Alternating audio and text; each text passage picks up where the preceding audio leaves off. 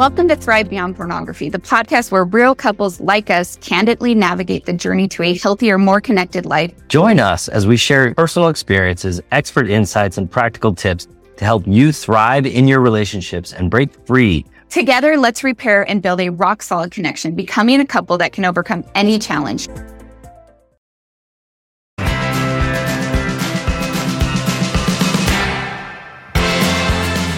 I'm Zach. And I'm Darcy. We're an LDS couple who struggled with unwanted pornography in our marriage for many years. What was once our greatest struggle and something we thought would destroy us has become our greatest blessing and triumph. Our hope is that as you listen to our podcast each week, you'll be filled with hope and healing and realize that you too can thrive beyond pornography and create the marriage you have always desired. Welcome to Thrive Beyond Pornography. We're so glad you're here and we believe in you.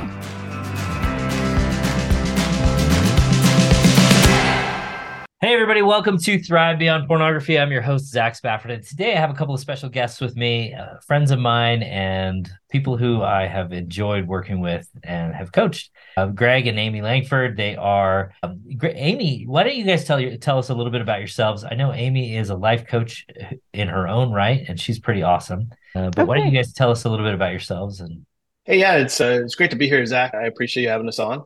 Uh, we've been married for 25 years now. Uh, during that time, we've uh, we've had our ups and our downs and, and, and, struggles. But about several years ago, Amy got into life coaching, and we've learned a lot about ourselves and what we can do to have a better relationship. And so it's been a really exciting journey here for the last few years, and I really appreciated her learning that and be able to share that with me. And so we're grateful to be on here and be able to talk about our journey, and hopefully it will help some other folks along the way. Yeah, I appreciate that. Amy, anything you want to add to that? Sure. Um, I'll add that we have four kids and and love them and our oldest is married now and as they are starting into their own relationships and lives the conversations that we've had between us have opened up a lot of honest conversations with them as well in all of these areas and so not only at the beginning, I feel like when we discovered this, it felt like our Achilles heel that was going to take us down as a marriage, where we thought, like, we're such a great team and we're such a great pair, and this is going to be the thing that takes us down. And it ended up being the thing that brought us most together and developed us the most. And on top of that, has really, I feel like, also accelerated our ability to have conversations with our children too. So when you say the thing that was going to bring you down, I think you're talking about pornography. Yes, sorry. Yeah. No, that's cool. Hey, why do you think you felt that way? Either of you? I feel like the messaging that I received around it was that this was the most sinful thing that could happen. And it was equivalent to like my husband cheating on me and breaking the marriage vows. And if that was you know, and the betrayal from that. And also, when we went in for our first, uh, like when after we found it and then went into our first counselor, the counselor literally said, like, he'll never recover and this is an addiction. So it felt like now we have this thing that's going to take all the goodness and all of the strength that we have as a couple, and this is going to be the thing that destroys it. Yeah, I would have to agree. I mean, I really think it's the shame that you're built up from a very young age. I mean, we've been given that shame from the way we were raised, but also from the culture we were brought up into, right? Sex was such a thing that they didn't want to talk about or or bring up. And really, you know, we talked about Satan's slippery slide. Like if you know you go down this slide, there's no return. So to me, it was all the expectations that were put on yourself and the things that you've been brought to you and the shame behind it that kept it from wanting not to be honest with Amy from the first place, right? And so when that was discovered in, in, our situation, it wasn't something I went to Amy to. She discovered it, which I think was even probably worse because it was the not only the betrayal but the dishonesty between us that, that became the problem. So for me, really, it was the way that we had been raised and taught that this was such an awful thing and not that we're going out and praising and saying everyone should view porn and that's right. what we want to do. Right. But we definitely had put a lot of power in it. And because that power was there when it when the atomic bomb went off it felt like an atomic bomb for sure. So amy discovers you choosing pornography and all of a sudden what happened Yeah, I'll, I'll never forget it. Right, uh, I woke up Sunday morning and Amy was standing next to the bed and had a look that I'd never seen before in her face, and um, I had no idea what was about to happen to me. But she she came at me and let me know that she had found what I'd been looking at on the computer, and there was no hiding it. The instant feeling was of terror. Um, you know, is my marriage going to last? Uh, what's going to happen? And well, obviously, I I didn't have anything to say. Right, I didn't have any explanation. I couldn't uh, couldn't lie it away this time. It was very obvious what happened. I remember calling the bishop and asking to go, you know, go visit him at that time, and and having that starting that process. Uh, there was so much confusion around it. I think that was the problem, right? Here again, Amy talked about how she had been betrayed and she thought really I literally had cheated on her because of this. My bishop really didn't know how to handle it, right? He didn't have any emotional or uh, understanding what I was going through or why I might be doing this, right? It was just, you know, this was bad. Sent us to a therapist that Amy talked about that told me I was a complete addict and that I would, I had this problem that I'd never get over. So there was a lot of confusion around it, right? And all it did was push us away from each other. There was no coming together. I remember at one point, probably in my lowest lows at that point, where um, the bishop had come over to our house and, um, you know, I was sleeping on the couch. I went to stay with my mom for a little bit. We were just really confused what was going on. And after a conversation, after the bishop had come over, Amy said something to the effect that, you know, I love you because you're a son of our Heavenly Father, but, you know, the, that's the that, that's the only thing. And it was literally like the biggest gut punch I'd ever had in my life. Um, because here I knew that it was me that I had brought this upon our family and destroyed our family single-handedly because of my evilness, and that was the story that was being told to me. Wow, Amy, what when you found out and you're standing over that bed and you're looking at Greg and all of those thoughts and feelings are running through your head. What what was going on for you? I think I felt so hurt and so betrayed and and I I was shocked. Like it really was shocking to me. I think the dishonesty was a huge source of betrayal and then also like all of the messaging like we've been talking about that i had of the meaning of what i had found and what it meant about him and it it brought up things like do i even know you and you know like is what else is a lie and what else is true and like am i have i been partaking in this life that's like a lie and so it just it completely shattered so many things that i i didn't have any way to look at these pieces with any meaning that was helpful. All of it was just hurtful and all of it was destructive. And there was actually no help for me. No one ever talked to me. There was no like other woman or other person. And so it all went inside me because at that point it was shameful to admit it to anyone. And there was no hand reached out in my direction. Yeah. Well, and I wonder, you know, I think a lot of, especially in the church, I think a lot of church leaders just don't know what to do for the wives. No. It's this, uh, it's this position of you're you're going to destroy your marriage, and there's nothing we can do about it except for punish him. Mm-hmm. That's that's so frustrating to think about, and that's not. I don't think that's anybody's fault. I just think that's unfortunately the the the bag we've been given, and we have to deal with it. But yeah, it's de- it's definitely a fine line that you walk, right? Because the wife has been such betrayal at that point, right? And mm-hmm. It has, or the spouse, you know, it can be other ways, but most likely it's the wife um, is in such betrayal. But we know, we've come to know, and we'll get to all this stuff when we talk about it, that there's, you know, we both played into that role, right? There was a role that Amy played, and there was a role that I played that got us to that point. But it's at that point, if you don't have the tools necessary to be able to have that conversation, you're just going to end up destroying one or the other or both, right? Because I can't imagine our bishop that time coming and saying, Well, Amy, you played a role in this. You know, let's talk about all the things you've done that could cause this. I mean, that would have gone terribly bad, right? Uh, yeah. Uh, and so again, there's just not there's not the tools out there to be able to have the real discussion to get down to the crux of what's causing the issue and what really is the issue, right? Porn to me is very much the smoke to a, a lot lot bigger fire, right? And the things that underlie it are heavier and burning and more destructive than the, the porn itself. And we just focus on that smoke and cause it to be what the problem is. But we didn't have any tools or anybody that could help us understand what that burning fire was underneath it. So Greg said something. Oh, go ahead. Oh no, like I mean, I felt like at that time there, there was literally no strand or no meaning or no thread anywhere to grab onto and say, there's hope. Like there's a way to work through this or a way to heal your pain or a way to find out why or a way to like navigate this. There was literally nothing. Yeah. So when when you're in that position of I don't have a way to solve this, and and Greg said something that's a little bit we'll call it controversial that you guys were responsible together for this scenario.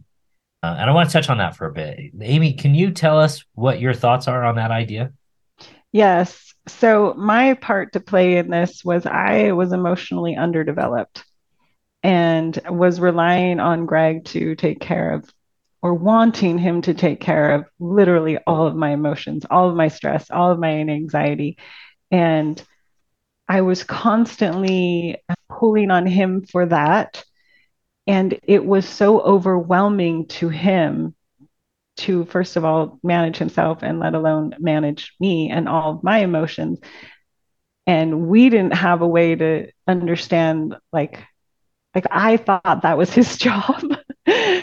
And you were told that was his job, by the way. Disney, right. I was told Disney that told was his that. job. and he thought it was his job too. Right. And so the weight of a lot of that was that overwhelm is what led him into looking for that buffer through porn, right? So my part in it was being emotionally underdeveloped and constantly pulling in him for that. And not only that, in my emotional underdevelopment, a lot of times I relied on him in all intimacy ways, I was also sexually underdeveloped and didn't know who I was or what my sexuality was and relied completely on him for that. And that was also another thing that led him there. So, so can you expand on that just a little bit? Like, what does it mean in in practical terms to be emotionally underdeveloped in such a way that your husband chooses to hide from you? It means that I thought it was his job to fix all of my emotions and was constantly bringing all of them to him to fix and and laying them at his feet. Like you got to figure out how to solve my stress with these kids how to solve my overwhelm with these babies. You've got to make more money. You've got to um, make me feel better about myself and make me love my body. And you've got to like i was laying all of those at his feet and never once realizing they were actually mine. Gotcha. So does that make sense yeah, I think so. So, Greg, from your perspective, now I, I imagine in the, in the depths of this, you had no vocabulary for anything that we're talking about now, right? So, I can I can imagine looking back, you can see some things from your perspective. What was going on for you that you're like, I can't trust Amy with this problem?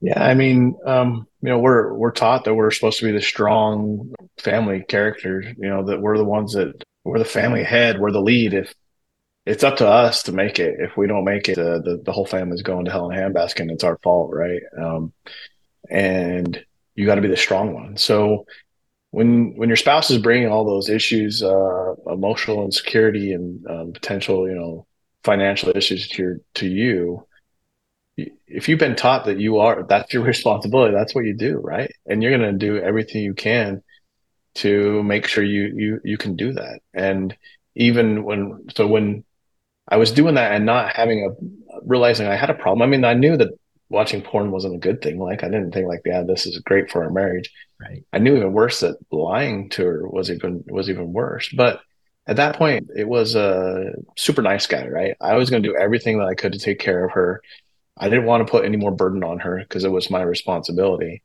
And um, if she was already emotionally unstable, if I would have brought this to her, my thought was just, I don't know what happened, right? I would have either put her in a place that was very, very unhealthy. Uh, you know, our marriage might end. Or, there was no, the thought of doing it, the destruction that happened after that, there was no concept of me thinking I could bring it to her in a safe way. And that was true. It's interesting. And I think people hear this idea that this is a co-creation and they want to immediately thrust back all responsibility to the man or to the person choosing pornography.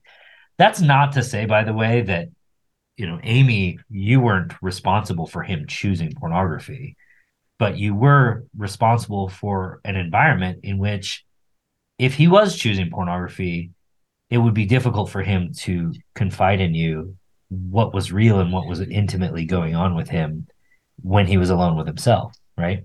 And I, I think we we do we do ourselves a disservice to thrust all that back onto the person who's done the bad thing, because I don't think that that's fair. That's not to say, by the way, that you know, again, Amy, you're you weren't obviously responsible for his choices, but can you can you articulate for us any thoughts you have about that idea where instead of it being Greg's problem, when you took on responsibility for your own part in this reality, how that changed the dynamic between the two of you and your own capacity in this struggle? Absolutely.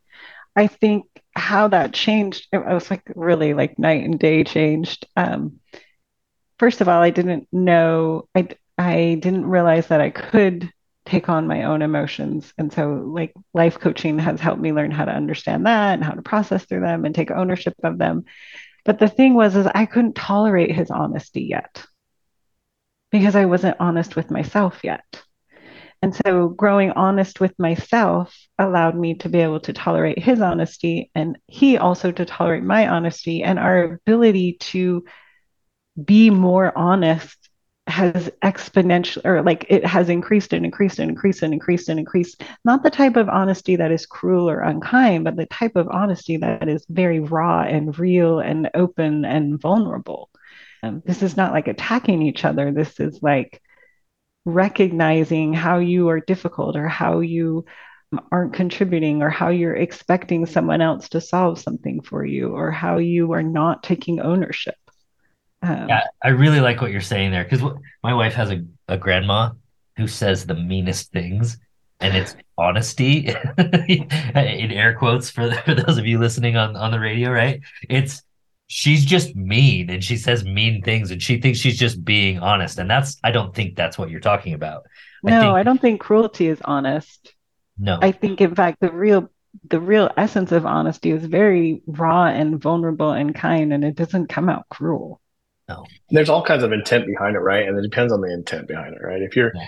even if you're being being honest so that you can throw away your baggage to someone else, that's not the right purpose, right? If you're being honest, to, like we said, to be cruel, that's not the right purpose. And it's really and by the way, just so everyone can understand, this took a long, a very, very long time, right? First of all, because we didn't have the tools for a very, very long time. And then when we got the tools, we would learn little bits of a at, at a time and get things better. But it felt like it was a real struggle to, you know, as Amy said, it's night and day. It is night and day, but it really did take some time to be able to get there. And and there's very vivid moments in our relationship where a little more honesty came out. We didn't quite handle it correctly. We regressed. We worked, we worked, we worked. A little more honesty came out. We handled it better. Uh, it went on for a little while, and then it, it, felt like it built and built and built like a snowball. I feel like probably in the last year or so that snowball's hit the top of the mountain and come roaring down. And the and the relationship on the other side is unbelievable. Like I just keep pinching myself every once in a while. Is this really is this really us? Right. And it's you know, intimacy it's it's ugly, right? People want to be intimate because they want they think it's great and lovely and it's hard and it sucks sometimes. And uh I've had Amy tell me some of the things are the hardest things I've ever heard. But it's when you try to finally get to that top of that mountain and can push it over where you feel like no matter what's going on inside of me, I have a soft place to go land. And that's Amy. I can bring that problem with Amy. I mean, even during those years, there were points where I wouldn't view for a very long time, right? And then I would, I wouldn't even say mess up, but I would see something and view something and that, that I don't think I probably should have, but I still didn't have that place where I could go to Amy land. Like so it really was this big this this lot of effort getting getting there. But when we got there, it was night and day, uh, depending on what our relationship was. Yeah, at first when we learned the tools, we used them as weapons against each other. And then we did this move where we were like so entangled with each other, we came like completely separate, like, you know, like a, this not healthy independence, and then had to learn to lean in, and then had to learn to keep moving in that honesty. So there's been a lot of stages over the years. And I think each one was another step in the right direction, even if they weren't all clean and beautiful and, you know, clear. They it, it it can be difficult to move through, but each one was a step in the right direction still. Yeah. That makes sense. What what brought you to me, Greg? So I think at the, that time we'd gotten a lot of the tools that uh, we talked about you know, Amy has been going through life coach and I I'd come to I'd come a long ways. I'll never forget, you know, and I always talk about this and I told Jennifer Finlayson-Fife to her, you know, when I talked to her to her face about this, but I'll never forget the moment when I was flying into uh, Salt Lake City for a business trip and I was landing on the tarmac and I was listening to her podcast. And the final moment where I heard that I wasn't a deviant, that I was, there wasn't something terribly wrong with me and that my sexuality was good and that uh, you know I was I was going to be okay. I I sat on the plane and sobbed, trying to get my neighbor next to me not to see me, right? Because I was completely embarrassed. That's, there was I mean, those that's kind of really how you want every right, exactly. Uh, this is the ball, ball my. Yeah. um, and so those kind of moments had happened already, but I still couldn't figure out uh, why I still wanted to that I couldn't handle my stresses, and I looked for an out, right? That and and it showed up in a lot of ways that, that I wanted to come and get a coach. It wasn't it wasn't just the porn, you know. It it seems to switch if you turn off the porn, you're going to start eating a lot. If you you know, there's other ways to buffer. We talk about this buffering, yeah. and I still didn't have a good handle on um, why I was searching out to buffer instead of actually really just dealing with my emotions, and that's why I reached out to you. And Amy's like, "You need a coach. Go get him." she was tired of it. It's like, go get a coach. so, in working with me, what shifted for you? Yeah, really, I think it was just for one, it was just the honesty, right? Um, you never minced words, you never held back, and I had worked with a different, a few other coaches, right? And I'm the kind of guy like I can kind of read through it, like I don't want to show up and you tell me like Greg, you're the best guy I've ever met, and it's all I, I can't believe all the wonderful things you're doing. Right? Sometimes you get those kind. I think really what shifted is you were you were just completely completely honest. I have one example that I'll I'll never forget. So I'd been having some health issues, and I was having these, but I would never tell Amy about them. Right? If I was didn't feel well, if I was struggling with something, I would never tell Amy about them. Um, because I kind of grew up in a home where my where my father was that way, right? And he put a lot of burden onto my mom, and so I was no matter what I was going to do, I was going to push through it. I wasn't going to tell Amy about it, and I was going to do it. And you said something to the fact like, I don't know what you're doing with this health wise here, but I don't know sure how much longer you're going to live with this. But you're acting like you're dead anyway because you're not having this intimate relationship with Amy because you you're hiding anyway. So you might as well be dead, right? Because you're you're not having that relationship. And as shocking as those words might have been, it was exactly at the moment where I was like, yeah, Zach's right, right? You know, like I am buffering and hiding and not being intimate with Amy and these kind of things uh, because um, I'm trying to hide these for my own uh, personal reasons. So I think mostly the, the, turning point was just having someone be brutally honest with you. I think uh, I, I, remember uh, Peyton Manning talking about this, right? Where he'd be on the football field, and if a coach ever said, "Oh, you did that great," he would just get mad. He's like, I need to be coached. Like I'm not looking for someone to tell me to be better. I'm looking for someone to coach me at all times. And if that's brutal, brutal and honest, that's what I need. Yeah. And and again, it wasn't because you were trying to be, you know, it wasn't like you were being mean to me. It wasn't that that part of it. It was what I needed to hear at the time. And so that really what what struck with me. I think there's a difference between truth that is kind but difficult to hear and truth that is mean for the sake of meanness. And I and I I try to be kind, but I also want you to see what's going on. Amy, what is you because you you've gotten kind of a front row courtside 50 yard line seat to this. So yeah. what what do you see? What do I see? That's a big question. Um, what do I see? I see a man who was afraid of his own sexuality, I see a man who was trying to be everything for me. And if he felt like he was failing, that's where the buffering came in. I see a man who loved me so dearly, he was willing to try and do everything. Um, but but paradoxically, he had to do it for himself first yeah. in order to be available for to to really love me.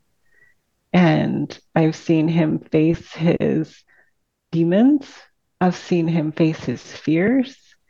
I've seen him um, really take some hard truths. I mean, the truth will set you free, but it hurts first.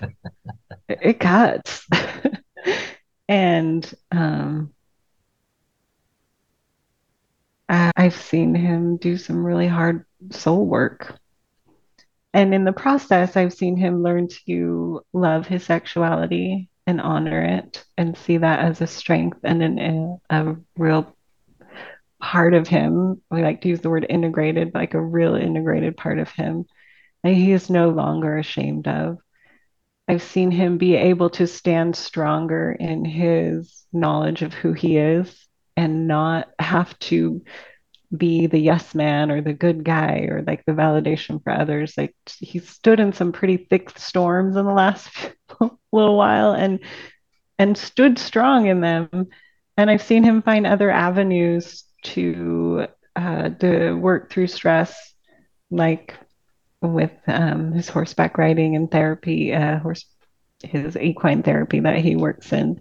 Um, other healthier avenues that help him work through that in ways that he respects so that he can hold his head high and his self-respect high. So one of the reasons i think people don't tell their spouses what's really going on for them is is that they're trying to manage their spouse yes. so that they can feel good. Greg it sounds like you you've let go a lot of managing amy. What was that process like and how has that changed for you yeah, the, the, big kick in the head was realizing that uh, I was, if I was, I wasn't, I don't think I'm addicted to porn, but if I'm addicted to anything, it would have been addicted to validation. Uh, when when I discovered that, I found it everywhere in my life. I found it in my married relationship. I found it in relationship with my kids. I found it at work.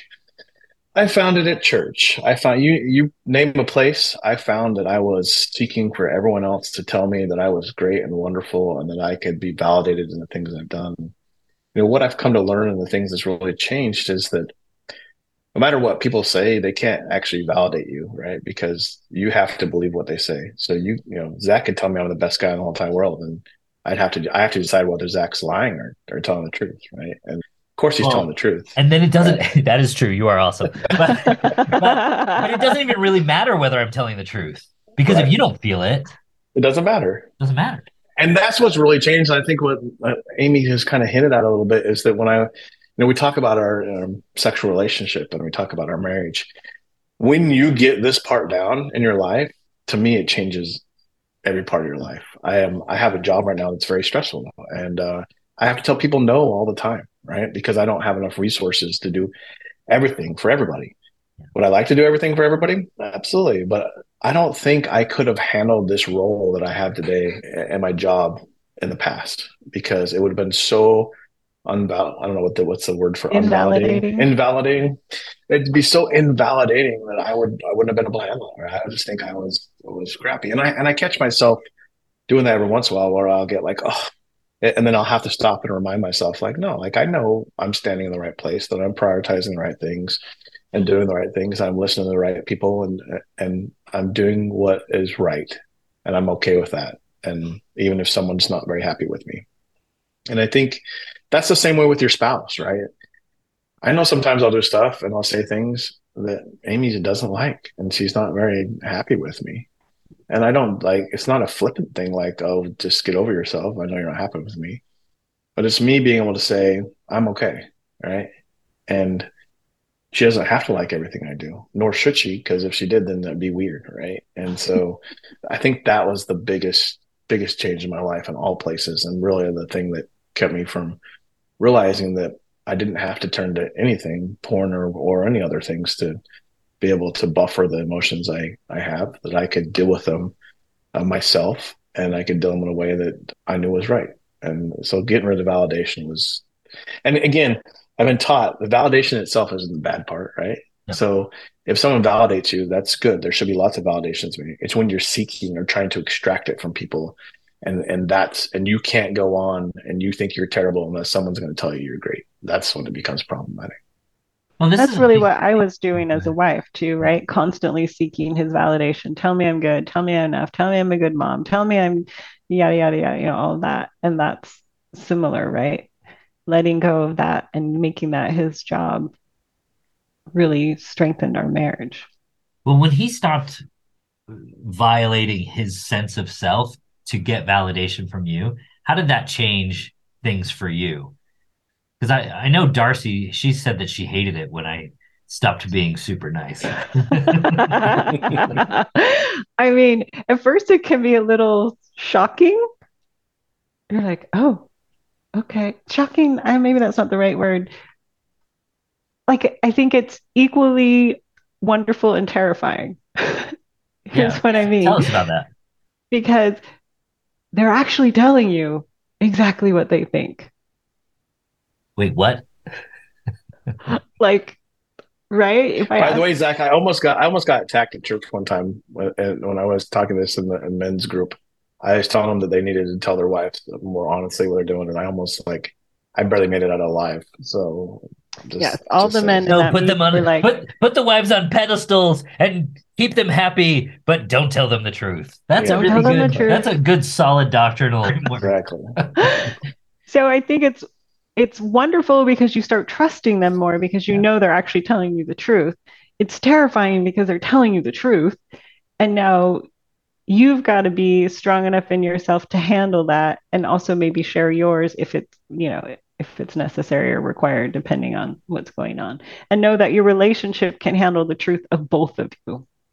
I think that's a big part. Like you, we're taught our whole time about how we've got to hold each other up in this relationship, right? And I literally just think it's bullshit, right? It's like you've got to be complete individuals. I'm gonna have to bleep be... that. This is a family sorry. show. I'm sorry. Go ahead and bleep that. It is right. Like it's that's not what a marriage relationship is, right? It's a partnership together, and it's not.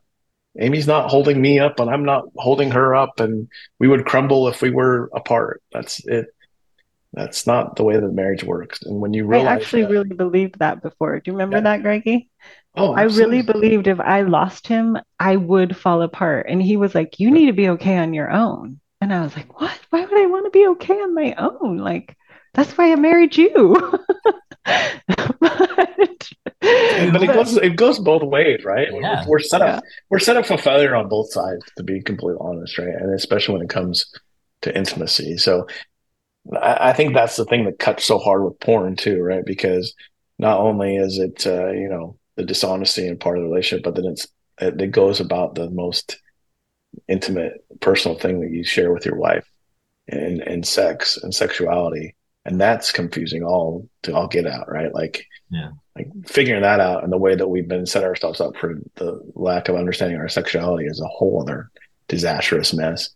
And so this just strikes at the at the core of that well what would you tell somebody who's you know they're sitting there you know on the other side of this from where you are now? They're they're still there. You know they're looking to pornography for validation. They're looking to their wife for validation.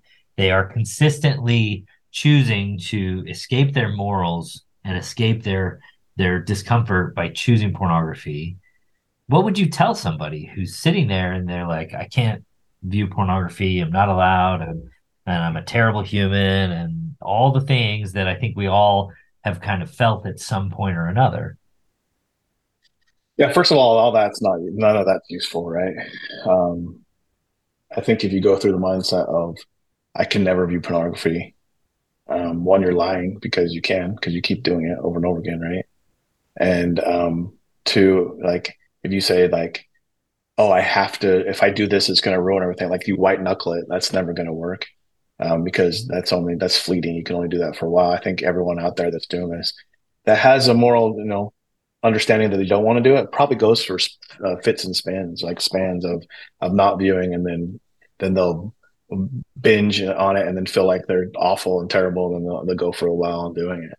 And really, it's getting rid of that underlying effect of you're not awful and terrible. The sexuality is real. That the human body is beautiful. Um, if you're attracted to it, there's nothing wrong with that. Good for you.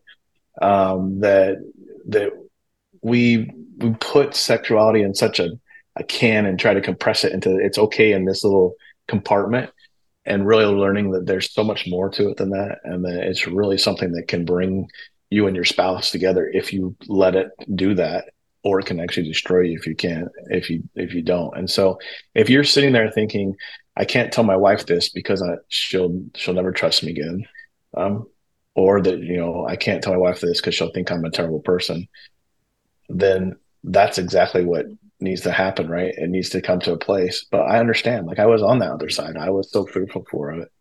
And the way I did it wasn't the right way. So don't do it my way, right? Um, find a better way to do it. But it's really realizing that the the porn again, like I talked about, is just the smoke. There's so many other underlying things in your life that you're doing that causes you to go to that. And if you continue to try to just fix the porn problem, you're never going to. It's never gonna. It's never gonna be fixed. And that's really why it's important to get someone like you, Zach, a coach, someone that can help you un- find out what the underlying things are, and that you're not. There's nothing terribly mentally wrong with you or spiritually wrong with you. You're pretty normal. In fact, statistics say you're very normal. The only thing that will make you unnormal is if you actually come out and talk about it uh, to your spouse or other people. That's the unnormal part about it. So t- to me, that's what I'm saying. It's like, yes, there's a lot of things to f- be af- afraid of, but know that that fear uh, can drive you to a good place if you're willing to overcome it and go about it in a good way and actually find out those things that are ultimately driving you to, to, to the porn. I think that's you know if I if I can toot my own horn for a second, I think that's the unique difference between what we do and what a lot of the programs out there are geared towards. They are they're there and they're saying, "Hey, we're gonna we're gonna stop this one particular behavior," but that behavior is driven as a result of the underlying issues, and in addressing those underlying issues with greater clarity and with greater understanding, that allows you to set porn aside in a meaningful and permanent way instead of being something that you like like that woman who or the the counselor who you you went and worked with and she's like you're gonna you're gonna be a porn addict forever. Like yep you're done. Yeah that that's an impossible standard. That's an impossible task. Nobody there was even part that life. And to me there was even parts of it where i was um i guess i've gotten to the point where porn isn't a big deal right? Like I'm not going to go seek after it and say everyone should should view it, but to say it's not a big deal. It doesn't have the clutches it once had for me. If I was ever to come across it, I wouldn't like feel like I've automatically felt slipped and now I'm addicted to it or I'm going straight to hell now because I viewed it and or anything like that. I've let it release the bonds it had on me, right? And put it where it properly is. It's a thing. People do it. People misuse it but not allowed to really just to control to control my life. And I think that's what's most important, right? And you can only do that when you literally find out what's what the underlying parts we talked about are driving you to it. And like I said, if you don't do that, then you're gonna like white knuckle it, or it's gonna go to like you're gonna over start overeating, and that's not healthy for you. Or you're gonna start, you know, playing too many video games because that's not healthy. Or you're gonna go watch YouTube for hours and hours. And so I even think like by the time I'd come to see you, Zach, like the porn thing wasn't like a raging problem in my life. It was a lingering thing there, but there was all those other problems, like we talked about my health and other things like that. And so, to me, that's what I'm saying. When you have a coach that can can help you get to that point of it, it doesn't really matter what the the smoke is on the other side, what you're doing to buffer. It's really fixing those problems underneath it and letting porn be what it is, right? And not letting it have such an impact in your life. Yeah, I mean, it, it's clear that you've taken your power back, right? I think a lot of people feel powerless. They feel as though porn has power, and that is that's just not true. It, it only has the power we give it, and you you've clearly taken your power back. Uh, you know, and I like to call it agency, but it's really you saying, you know, yeah, I can I can choose this. I can't I don't have to not choose this, but is this who I want to be? Is this me being in, in, integrated internally and externally as the person that I want to be and show up as? You know, it goes back. Oh, go ahead, Amy. Oh, I think another interesting thing that I've learned in this journey is a lot of times our definition of sexuality is so narrow and it's limited to some acts in the bedroom that you do with the spouse, right? And and people are so fearful and so afraid and then there's so so many like rules that they might have heard of what to do or not to do but even just broadening your understanding that your sexuality is an inherent part of you for goodness.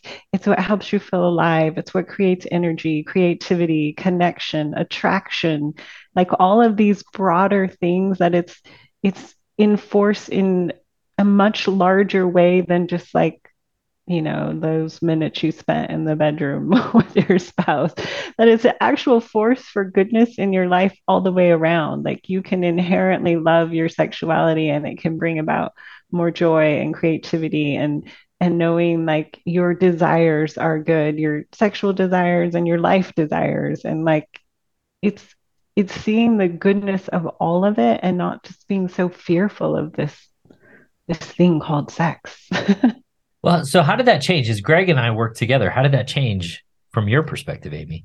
Because you're like, yeah, this is great, but what what did that mean in a real sense for you, both in the bedroom and out of the bedroom with Greg? I think it came first for usually the women on the other side of this, they're more of a lower desire or responsive desire or underdeveloped desire, or don't even know who they are or what they have no working definition of their sexuality. They have a lot of fears. They have a lot of inhibitions, uh, maybe a lot of insecurities about their body, which was all of me. All of those describe me. So I'm describing myself. And it's coming, I think, maybe if the man or whoever is struggling with the porn has to turn around and face the storm that they're uh, in, like the woman or whoever is on the other side has to turn around and face themselves. Like who am i? And what do i want to create with my sexuality? And what do i desire? And how do i want to use this force? And how could it be something for good? And why do i even care about it? And what what can it create for me? And like developing your own definition of your goodness and your body and you know, like what you want in your relationship. All of these like all of those are inherent in that Absolutely. Without a doubt. Remember I talk about pinching myself a lot? Yeah, I pinch myself a lot. Like, it's like it, to think one that we're sitting on this podcast and and knowing that we're going to be talking about this in public is is just blows my mind. But to watch Amy now, you know, we did a, a marriage retreat and Zach, I was there with you in St. George and did it. And to sit in the back and watch Amy coach about sexuality and talk about it, like almost on the floor because this is the woman that like if I even cracked a little joke that was somewhat suggestive a few years ago, I would get in, like she would just rip me a new one. Like that's personal. Like we never talk about that stuff. What are you doing, right? And she was uh, sorry prudish, but I think that's the right word, word to use. In the past, that I was like literally sitting in the back of the room in that retreat, like just can this be real? Can this really be happening? And so is is it help in the bedroom and sexuality? Absolutely, hundred percent. Um, because you're fearful if you don't know, right? If you don't have a working definition, you're naturally going to be fearful. You're going to be inhibited. You're going to be uncertain. None of those really work well towards desire. yeah. Well, and I want to I want to touch on this because I think a lot of people think, well, if I go one step down this path towards um, a more meaningful or open or intimate relationship, then everything's just gonna blow open. It's gonna be like a dam that just bursts, and we're gonna be, you know, hanging out at swingers clubs next week, right? oh, so I'm like burst how? right, right, right. So, no, it's Satan's slippery slide, right? We're halfway right, down yeah. the slide. I just, I just want to, I, I want you to talk about that from your own perspective because you've been on this journey for a number of years now, and that's, you know, I think a lot of people think if I am one step too far, then everything's going to go bad. And and what's your experience been with that? I think that you don't lose your morals, you don't lose your values. You just create a sacred boundary within your marriage around each other that allows you to express them freely and openly. And obviously, we have the boundary of us, of our marriage. And so, between us, um, we create a sacred space for us to play, a sacred space for us for this expression of our sexuality. And then that also spills over into our other lives in wonderful ways, in that we are more attracted, we are more connected, we have more energy to face all of the daily demands of kids and finances and life and house, right? Like you have all of those positive dopamines and serotonins for all the right reasons. And I don't right. think it means you're going to cross over your moral values because you decide between you you're going to freely enjoy the gift you've been given. Yeah. I think I think um, we talked we talked about it a little bit and we we brushed on it about agency and choice, but it comes back to that, right? When you're so limited in thinking that I can only do A, B, and C, and if I do you know, if I come a little further past C, then now I'm I'm done. God's not going to love me more. I'm off the cliff. You know, it's bad. I don't I don't believe that's the way agency works at all. Right? I think God wants us to open up and understand what choices we have. He doesn't have a single path path for us that He's picked out for us, or, or wants to be involved in our nitty gritty, every parts of our details. He wants us to choose and to learn to choose. And when we when we've learned to take back that agency and choose for ourselves, I think that's what's opened up everything, right? Is to say, I own me. I'm going to take care of me. And Amy owns herself and she's going to take care of herself. That allows us to have choices, uh, even to the point of before we'd never like divorce is the most worst thing in the whole entire world. Like it's next to like, you know, the, the worst sin you could ever commit, right? It's next because to murder. It's bad. Yeah, that's right there next to murder. if you've done that, you've done murder. And why again, I don't suggest that once you go out and we get divorces and breaking up families, I think there's a bad consequence for it. Like we'd never have that. Like that would never have been an option ever because there was never a choice because it was so bad. When you live yourself with all the options, you actually can choose. When when you know, if I've limited my all my contact and everything just to my small bubble, am I really choosing my spouse at that point? Right. Yeah. Like if I have the options up there and to choose, it means more to Amy now that I'm I am choosing you. That's after all, and all these options I have, you're the one that I choose. And, and he actually has the choice, right? right? And I actually have the choice. So it's a free choice, freely given, that has so much more meaning than if you're like, no, you have to choose me or I'll fall apart, or you know what would happen to like yeah. some of those other. Ob- obligation is one of the worst things we come by, right? Um, and we're taught over and over we should do things out of obligation, and when you do things out of obligation, it just uh, breeds resentment. Uh, eventually, you might do things, but in the end, you know, I know that Amy's had tons of clients, and I've talked to a lot of people that they were obligated their whole whole marriage. In the end, they're just very, very resentful. Yeah. Um, they can don't have room to love or, or be close to each other because they're just resenting each other. So, kindness and righteousness out of obligation has no moral value to it whatsoever. Um, it doesn't help you grow in any way. But I well, think too, like when I was that underdeveloped self that was duty servicing you and obligation, it feels terrible yeah. because I was setting myself up to be used and then I felt used. Shocking. right? hey, wait. So, and so, you know, there was confusion around even the goodness then and just not understanding like, oh, you have to have a self and have the choice to freely give it. And that's what's beautiful and has all the meaning. Well, and I think we often think about this much more from the wife's perspective, where it's like, well, she has to put herself in a position to where she can choose and participate in the relationship in a more ownership based position. But I think for men, especially those who struggle with pornography, I think there's a real sense that we can't really choose our spouse anymore and because she can't really know who we are right? And if she knows who we are then then she will reject that person. So we cannot really choose her and let her know who we really are. And I, I think that's a big difference. I mean i think you've described that greg where you're able to now much more fully choose amy by saying this is what's real for me.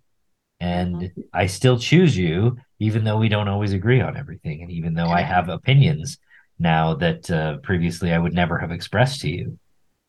You, you know what? I think I've never thought of this way, but just you talking like that, Zach, has, has brought a thought to my mind that not only not only can I have I chosen to Amy, but when you don't bring your porn and everything you're doing to your wife, you're taking away her agency mm-hmm. in a very enslaving way because she doesn't really have the ability to choose because she doesn't know there's a choice. She she is she's being fraudulently brought to of who you are. And as bad as you think that um, she might think of you and what the the actions might be, the worst thing we could ever do is to take someone's agency away. And I think I had never thought about it, but I think you really are taking their agency away because they don't have they don't know what A and B is. They only know A, and so they don't have an ability to choose. I really appreciate you guys coming on, sharing your experience. Um, is there any last thing that you uh, both of you would share with anybody who's thinking about, you know what, what should I do next? I just got to say, like, um, one, hang in there. Uh, there's a lot of us out there, right? That's the other thing that needs to happen is we need to break this culture of shame amongst us. We need to speak out and be vocal. We need to be able to go to church and say, "I I had a porn problem." And uh, hi, nice to meet you. I know you have one too because statistically you probably do. And um, instead of like, oh, it's hush hush underneath the the pews, like that, we have got to get better at that. We just have to. That's this will always be a problem until we do that. Um, and if you are struggling in any way and you need help, like go get it. Like it's ridiculous. Like the time and effort and, and the money, to be honest with you, that I spent with Zach was repaid to me hundreds of folds because not only did it help me get to a place where I was in my relationship, but it's helped me get to a place everywhere. I think that I've gotten promotions at work and I've become a better uh, employee, um, a better leader in my life. And so it's just not don't narrowly focus on uh, what you're thinking about and the benefits of, of, of doing this, but broadly think about the investment you're making in yourself by getting someone that can help you find out what you're emotionally struggling with and be able to deal with those. And uh, I would just say, like, don't hesitate. It's the best investment that you can make in yourself. I think I would just say it seems like probably the most scary thing to face, but it could end up being the greatest opportunity because it will show you where you can grow and and though it may be difficult and painful sometimes to see that um, the honesty of that will bring about so much possibility. I love it. I love it. I love i love the change that uh, that you've been able to find for yourselves. Doing this work is not easy. I think you're exactly right amy. But it is well worth it if you're willing to endure some of the difficulty of being exposed, being yeah. real with your spouse. And I think I think you guys have demonstrated in a really clear way that when you work together with your spouse, that change is much much more likely to be permanent and much much more uh, and you said it took a long time but i think it happens a lot more quickly when you work together yes i think one person can move forward without the other but it is a much harder road, I think. So thank you very much for for everything. Uh, love you guys. You're you're. Uh, I I told Amy I think before you came on, Greg, that we should now it's time to go on a cruise together. like, whoa, we reached that level of friendship. Yeah, no, we're, we're, cruise, we're cruise friends now. All right, you guys. Well, uh, again, thank you so much. And I will talk to everyone here next week.